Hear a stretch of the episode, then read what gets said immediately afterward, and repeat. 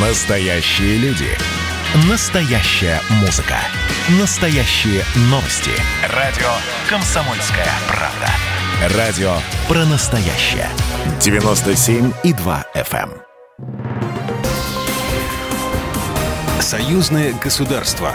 Картина недели. Здравствуйте, я Екатерина Шевцова. Это «Картина недели». В ней я рассказываю о том, что произошло важно в союзном государстве. Встреча двух президентов России и Беларуси. Уже известна дата. Встреча президента Александра Лукашенко и госсекретаря союзного государства Григория Рапоты. О чем шла речь? 26-я книжная выставка в Минске. Открыта. Что нового? О главных событиях в союзном государстве прямо сейчас.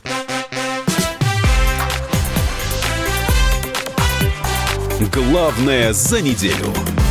На этой неделе Александр Лукашенко провел встречу с госсекретарем союзного государства Григорием Рапотой. После награждения госсекретаря орденом почета состоялся большой основательный разговор о развитии российско-белорусских отношений. За годы интеграции товарооборот между странами увеличился в шесть раз. Беларусь и Россия обладают таким потенциалом, что не страшны никакие санкции, уверен президент Лукашенко. Все пытаются напугать некими санкциями нас и Россию. Чего мы трепещем и паримся. Мы можем все просчитать и полностью себя обеспечить. И не надо тут переживать, что нам завтра санкции уведут. Вводите, но свои товары будете потреблять в себя. На наш рынок не придете. А это все-таки 150 миллионов человек. И ладно, это наши 150, а через Беларусь, Россию ведь расходится огромное количество товаров. Поэтому понятно, кто от этого проиграет. А мы все переживаем. Ах, санкции мы умрем. Да не умрем. Хорошие подвижки в российско-белорусских отношениях есть и в вопросах равных прав граждан в сфере образования, медицины и трудоустройства. Что же касается внутриполитической ситуации в Беларуси, то на прошедшем Всебелорусском народном собрании были даны ответы на многие вопросы, отметил Александр Лукашенко. И я в докладе и вообще выступающие наши были довольно откровенны. Да? По крайней мере, говорили то, что они думали. Угу. Поэтому на все вопросы получены ответы. Я думаю, и наша Россия нас услышала, и Запад, и так далее, и тому подобное. Это очень важно для дальнейшего развития нашего сотрудничества в рамках Союза Беларуси и России. Лукашенко рассказал, что идет анализ ситуации после Всебелорусского собрания, чтобы понимать и чувствовать, чем дышит общество. Мы хотим все вопросы, которые поднимались, обсуждались, напечатать в газете и показать людям. Вот какие вопросы обсуждались, а их там сотни.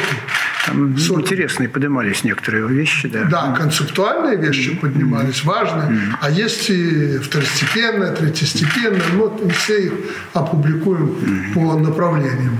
Поэтому я благодарен вам, что вы поприсутствовали у нас на этом форуме, послушали. По итогам разговора с Александром Лукашенко Григорий Рапота сообщил журналистам о своем возможном скором уходе с поста госсекретаря в связи с истечением срока полномочий. Окончательное решение будет принято в ближайшее время, уточнил Рапота. Вскоре российско-белорусское сотрудничество обсудит на уровне глав государств. Об этом тоже стало известно на этой неделе. Стала известна конкретная дата. 22 февраля состоится встреча Александра Лукашенко и Владимира Путина. Президенты планируют обменяться мнениями по вопросам обеспечения обороны и безопасности.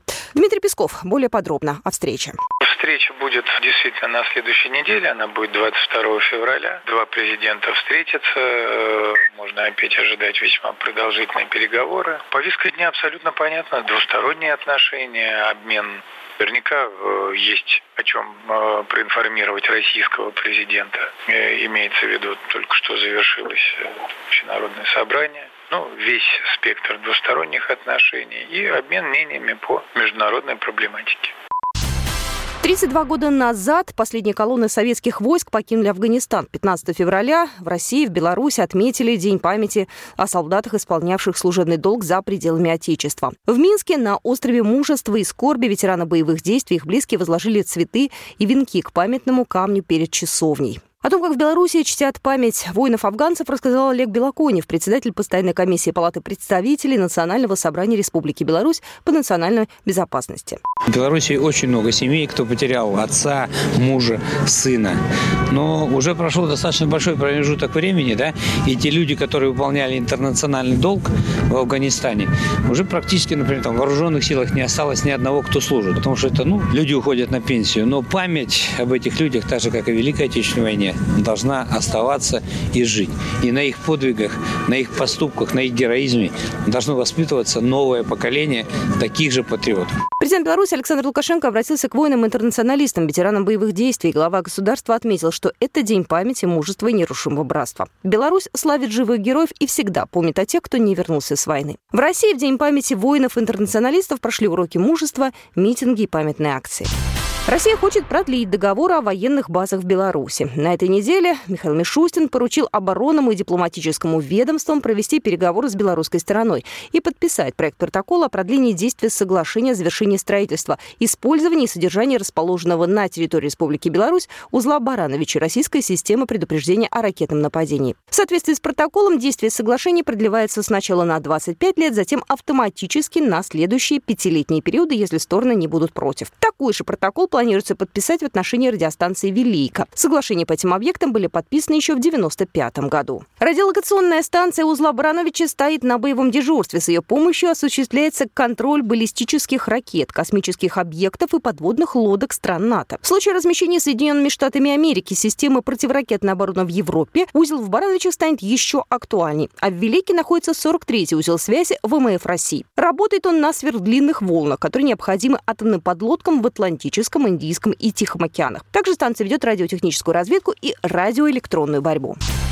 Александр Лукашенко одобрил проект межправительственного соглашения с Россией о перевозке и перевалке нефтепродуктов из Беларуси для поставки на экспорт в третьи страны через российские морские порты. Об этом сообщила пресс-служба главы Республики Беларусь. Проект одобрен в качестве основы для проведения дальнейших переговоров с российской стороной. Он предполагает перевалку почти 10 миллионов тонн грузов в российских портах на Балтике в 2021-2023 годах. Речь идет о мазуте, бензине и масле. Россия готова начать транзит белорусских нефтепродуктов через балтийские порты Усть-Луга и Санкт Санкт-Петербург уже в марте.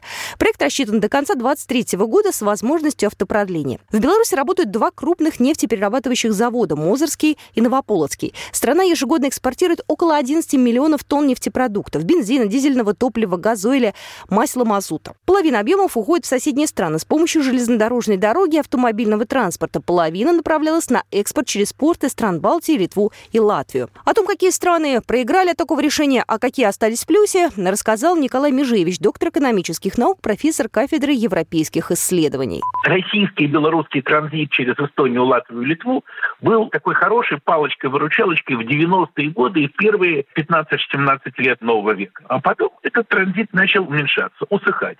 Не сразу, постепенно. Ну, отношения с Россией у этих трех стран всегда были плохие, да, теперь добавились благодаря старанию Вильнюса и Риги, но горячо поддержанным и Эстонии, да, Теперь добавились и плохие отношения между Эстонией и Республикой Беларусь.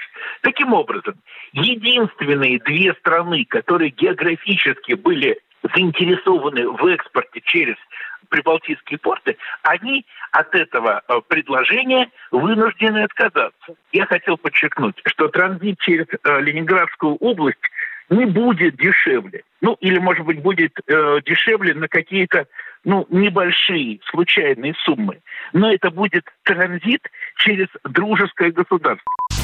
В Минске открылась 28-я международная книжная выставка «Ярмарка». Литературные новинки обсуждают представители более двух десятков стран. Писатели, поэты, литературные критики и, конечно же, читатели. География обширна, несмотря на пандемию. Главной темой стало Содружество независимых государств. В этом году СНГ отмечает 30-летие. С комментарием Михаил Швыдкой, представитель Российской Федерации в Совете по гуманитарному сотрудничеству государств-участников СНГ. Культура э, не терпит масок, не терпит социальной дистанции. Это так, действительно.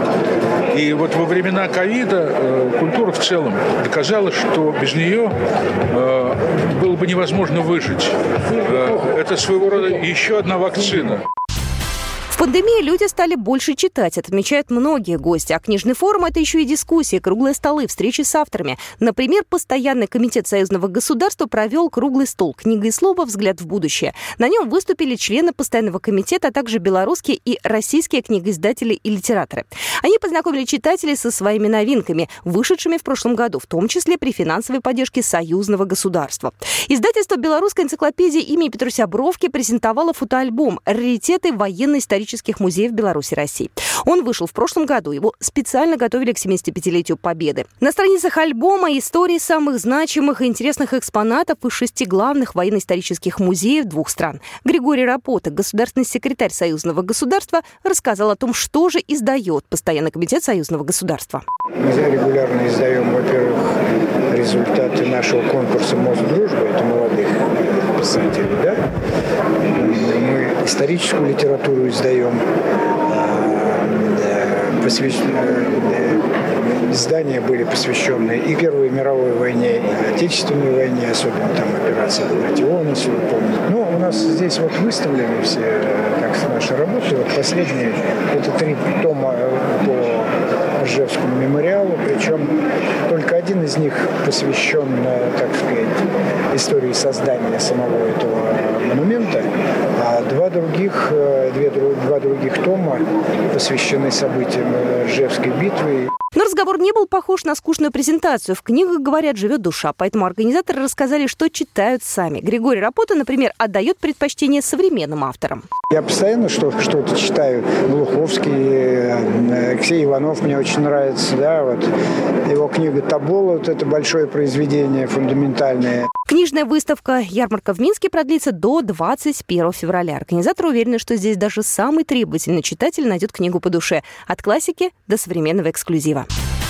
Ржев 500 дней в огне. Это история одного из самых кровопролитных сражений Второй мировой войны. Уникальные кадры военной хроники, интервью экспертов и комментарии историков, живые воспоминания участников битвы.